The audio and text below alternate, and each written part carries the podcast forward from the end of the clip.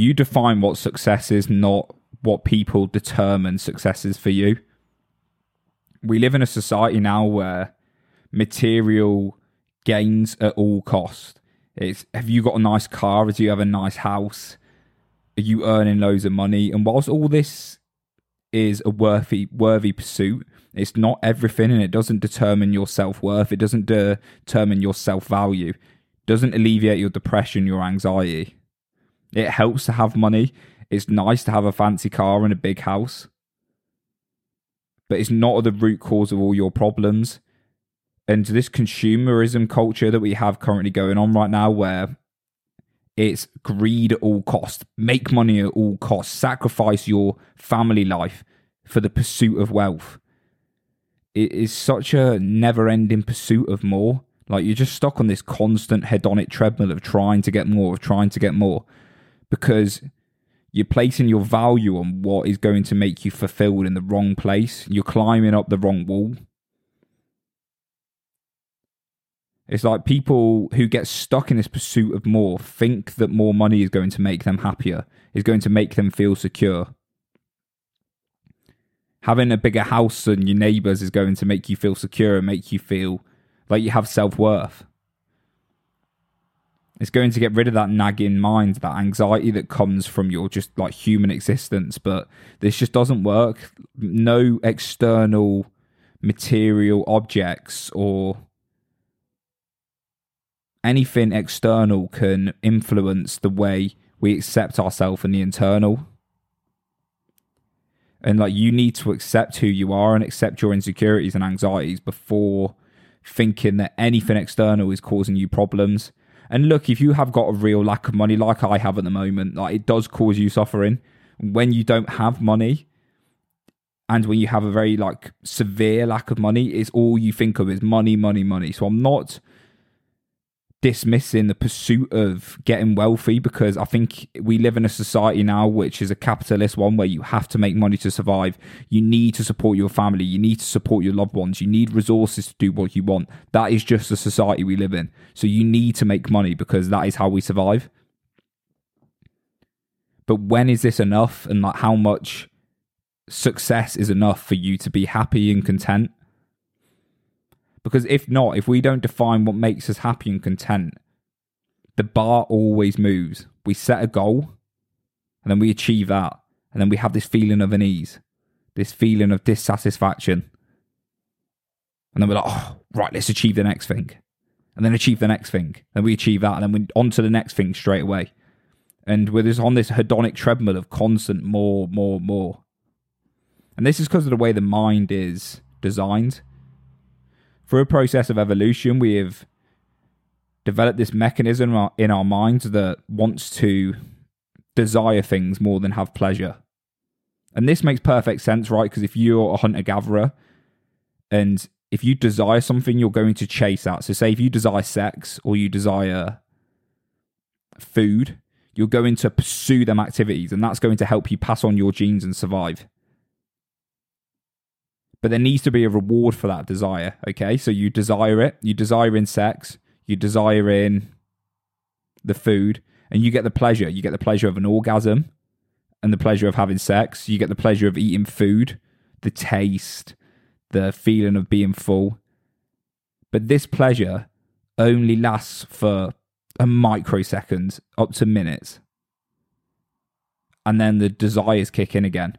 Because if we was just to sit in pleasure, if we was just to bask in pleasure for our whole life, we would never go out and pursue more. So our hunter-gatherer ancestors would have had sex once and they never would have had sex again, meaning they wouldn't have given themselves more chances to have offspring to pass on their children. Same with food. If they just ate a really nice meal and never ate again, they would starve and die. So our brain has been designed through a process of evolution to desire things more than feel pleasure. So why is this important? Why am I even mentioning this? I want you to think of it like, when we pursue our goals, it's all driven in emotion. There's a reason we're pursuing these goals, and it's not by pure logic, because humans don't work work like that. We have a logical part of our brain, which is the prefrontal cortex, and this looks at things in a very like systematic, logical way. but that's not what drives us to go out and achieve things.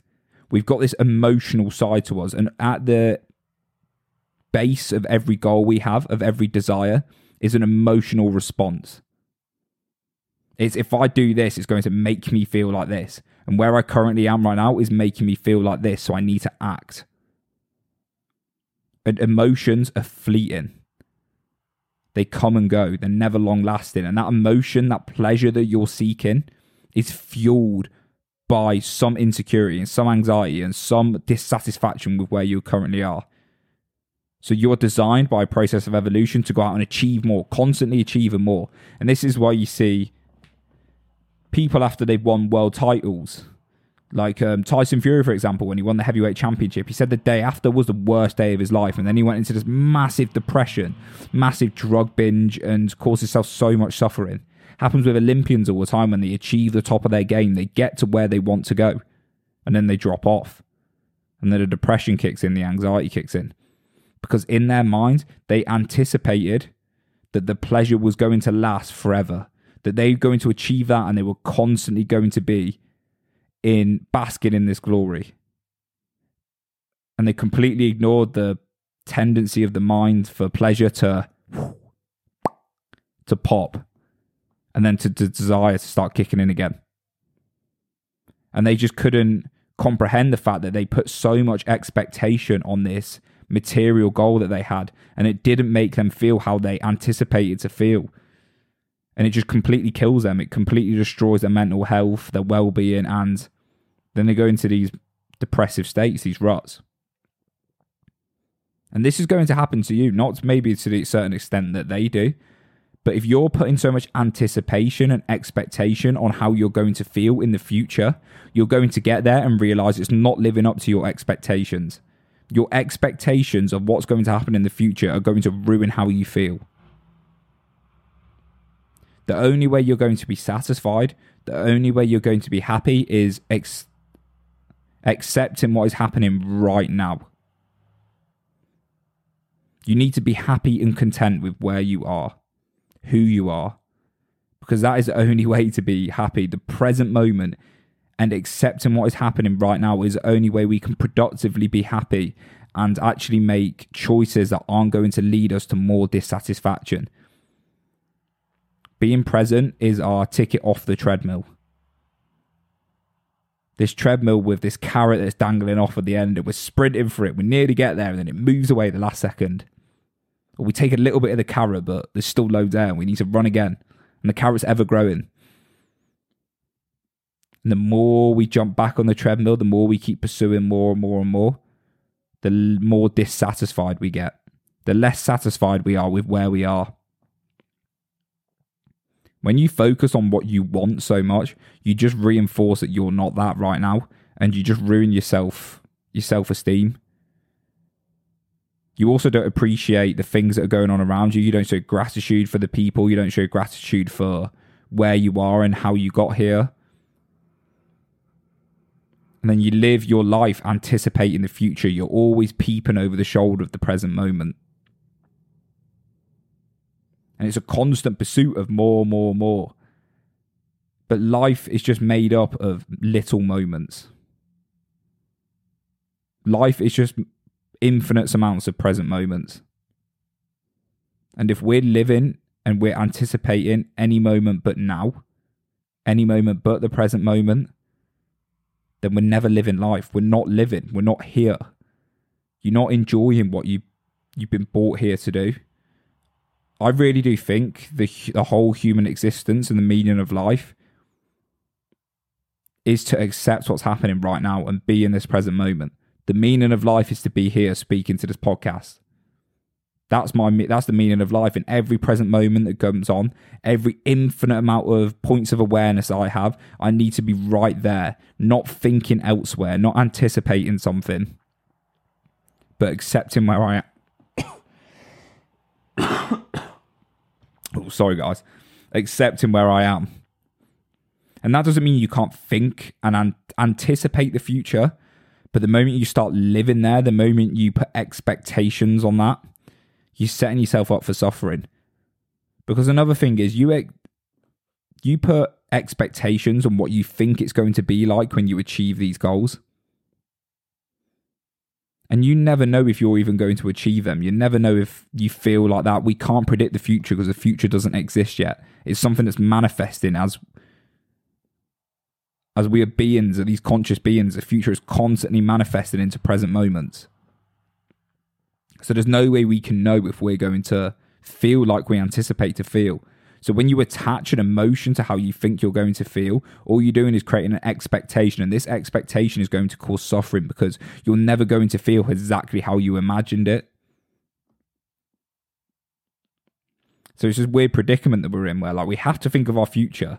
And we also want to have emotions and feelings attached to that outcome because that's what drives us to attain these goals. But the whole idea of trying to attain this future version of ourselves is causing us suffering because it's reinforcing where we are not right now. And I don't know what to do about this. Like, this is a predicament that I've been stuck in for so long. And I think it's something like having the goals, having the pursuit of this idealistic version of yourself, and then just focusing on what you can do day in, day out. Have that as a compass of where you're going, but don't live in that future. Don't put your self-worth and your self-value on that future because that then is going to cause suffering.